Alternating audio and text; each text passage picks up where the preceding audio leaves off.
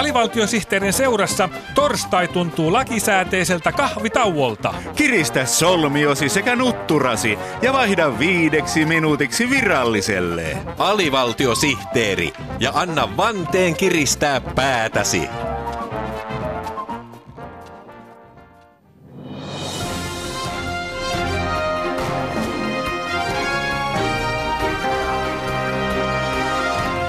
Näin huhtikuussa AVSTTn uutiset on uutisista julmin. Aiheitamme tänään ovat muun muassa Kom-teatteri tekee oman versionsa vanhasta animaatioklassikosta. Kom ja Jerry on kissa ja hiireleekin kermaa. Pätkätyöt yleistyvät myös makkara-alalla. Suolenpätkä työ on monelle helppo nakki. Paavo Nurmi-maraton uudistuu.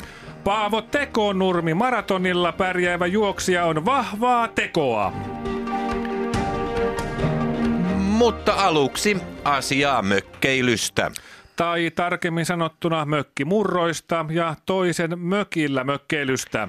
Tänään nimittäin alkavat valtakunnalliset toisen mökki 2016 messut, jotka on suunnattu mökkimurtojen ammattilaisille, mutta myös niille, jotka suunnittelevat mökkimurroista uutta antoisaa ja elämään rikastuttavaa harrastusta itselleen.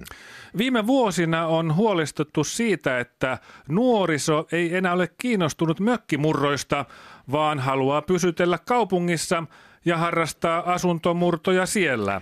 Sorkkarauta-toimittajamme Einomies Porkkakoski on tällä hetkellä tutustumassa toisen mökki 2016 messujen tarjontaan.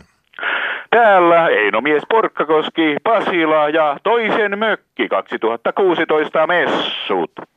Nimittäin, kun katselee toisen mökkimessujen tarjontaa, niin epäilykset siitä, että mökkimurrot ja toisen mökillä loisiminen olisivat katoavaa kansanperinnettä, hälvenevät.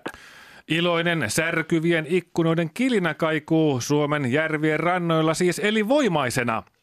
Ehdottomastikin näin. Tänä vuonna trendinä ovat kännykkäapplikaatiot, joilla murtautuja saa mökin arvoesineet yhdellä klikkauksella myyntiin nettihuutokauppaan. Mikään ei rentouta niin kuin toisen mökillä saunominen ja perämoottorin myyminen hyvään hintaan pimeälle välittäjälle. Kyllä, Täällä messuilla on paljon puhuttu siitä, miten tärkeä osa kansallista identiteettiä mökkimurrot suomalaisille ovat. Monet murtautuvat vuodesta toiseen samoihin mökkeihin, joihin heidän isänsä ja isoisänsä jo aikoinaan murtautuivat. Eino mies, nyt kun olet viettänyt päivän toisen mökkiin 2016 messuilla, niin mitä sanoisit niille mökkimurtojen harrastajille, joiden lapset eivät halua lähteä mukaan mökille? Mökkimurtokasvatustieteen psykologi Sissi Lankkonen kertoi täällä aamupäivällä, että lapsille kannattaa muistuttaa, että nuorison rikolliseksi ei voi enää aikuisena ryhtyä. Eli hetken on tartuttava ja nuorena mökin lukko väännettävä täältä tähän.